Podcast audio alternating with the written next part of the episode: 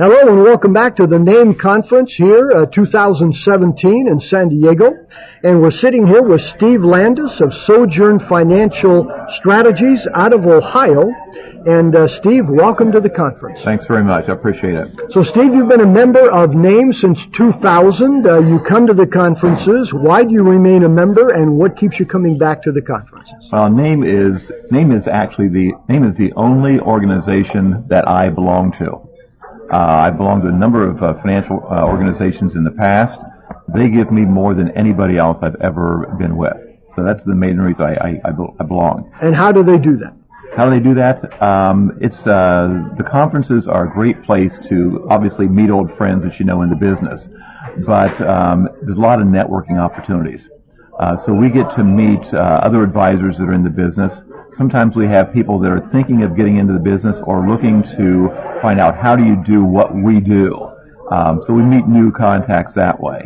Um, and then uh, primarily all the sessions that we have going on for two or three days are great educational opportunities. Okay, that's quite a testimonial here. So tell us about Sojourn Financial Strategies. You have sold your retail investment advisory practice. Correct. And now you are focused on creating signals for institutions and retail investment advisors that they can use to help manage money. That's right. Um, I've been in, in, the financial planning and investment management business for about 34 years. You started at 12. Uh, yes. Yeah. um, and I, I sold what, what I call my retail. That is, I worked with, with individuals and households. Um, and I sold that portion of my business in uh, 2013 and focused, and I focus strictly on now selling trading signals to other uh, advisors and institutions. And these trading signals, uh, you send out one signal on the S&P 500. Do you send out 112 on country ETFs. Uh, th- these are on what products here? Um, I use I use uh, mostly mutual funds. I can do ETFs, but, but I don't. And the reason people ask why that is, um, I cut my teeth on the mutual funds back in the 1980s, and I've just always done them, and I like them. But the way I do it is uh, I have about 10 different strategies that I I run. Um, the when I when I go long, that means I buy a security. I may be in that mutual fund for anywhere from three days to two years. Uh, on any given day, um, I might have one signal go out. My most active strategy is a long short strategy, uh, in which we either go short the S&P 500 or we go long the Nasdaq 100. Uh, it trades probably, I'd say, maybe uh, once a week on average. Uh, my other strategies are much, much uh, longer in duration. My high yield bond, typically when we buy high yield bonds, those are also known as junk bonds. We'll be in those positions for anywhere from three months to a year. Uh, and then we go to cash for maybe uh, six weeks to six months, depending on the market. And then we go back long again. So you provide these signals. There are about how many signals that you provide on about how many different funds? Um, well, right now, if we look at all of our strategies, we are currently in about 25 or 30 different funds.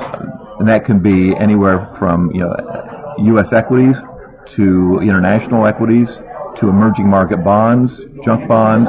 Uh, I have one strategy that specifically trades only healthcare mutual funds. Um, and then the long short. Okay. And uh, are these uh, these are just signals then. So the person takes this, uh, the, the, the subscriber takes the signals and they do something with them. That's right. Uh, so I send out the signal and I will tell them, for example, uh, and the signal went out this morning, and I will tell them, um, you want to short the S&P 500 if it closes above a certain level. That subscriber has a choice whether to follow my advice or not. Uh, I don't place the trade for them. I simply tell them, here's what you want to do to follow the system. Whether they follow it or not, that's another another issue. And when you say short the S&P 500, you're talking about buying the inverse S&P 500 ETF? Correct. Buying the inverse or shorting means that we think that the S&P 500 will drop today or over the next three days. Um, and let's say, for example, that we do get us we do get a trade today where we we we short the S&P at the close of business. Then tomorrow morning we will send out another signal that says, hold your position unless it closes below a certain number. So they trade once a day. Yep. Yeah, yeah. Well, a mutual fund. Or there's, or there's right. signals once a day. Right. Yes. Right. And so then you have subscribers who are either institutions who are managing money or individual advisors who are managing money. Yes. And uh, they buy your signals, and these uh, these signals you're, you're constantly, I presume, working on and updating uh, and tweaking each of these signals, your systems, etc. Yeah, we, the people in our business, uh, NAAIM members, we're, we're always tweaking. But I think one thing that we all recognize is if it ain't broke, don't fix it. Uh, there's always, always a desire to make it better. Um, but unless it's broken, uh, you don't fix it. And the other thing too is the, the clients that we use, the advisor clients, um, if you change your system, they may not want, want to use it in the future because the track record, the history that we've shown them is based on a known quantity. You change that, they don't necessarily want to, or maybe don't have the confidence in a new system. So these are based, uh, I presume, on trend following, momentum, tactical kinds of uh, strategies. Mean reversion, overbought, oversold, yes, all those. Yes. Okay, so technical analysis stuff. This is Pure- not fundamental analysis. No, pure technical analysis. Okay. Uh, so, For those who would like to know more here, Steve, what can they do? Wow. Um, well, the first thing is you can either contact me or you can contact any NAAIM member. Uh, you can find the organization at naaim.org.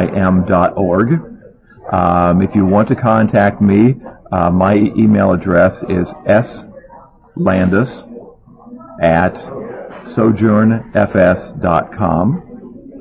Um, yep, that's the best way. Okay, that's the best way. So, final words for our listeners here, Steve.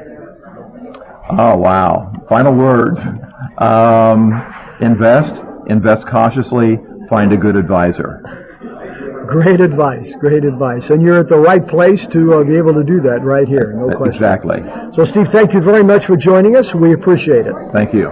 So again, we've been talking with Steve Landis of Sojourn Financial Strategies out of Ohio. And again, we're here at the NAAIM conference in San Diego for 2017, and we'll be right back.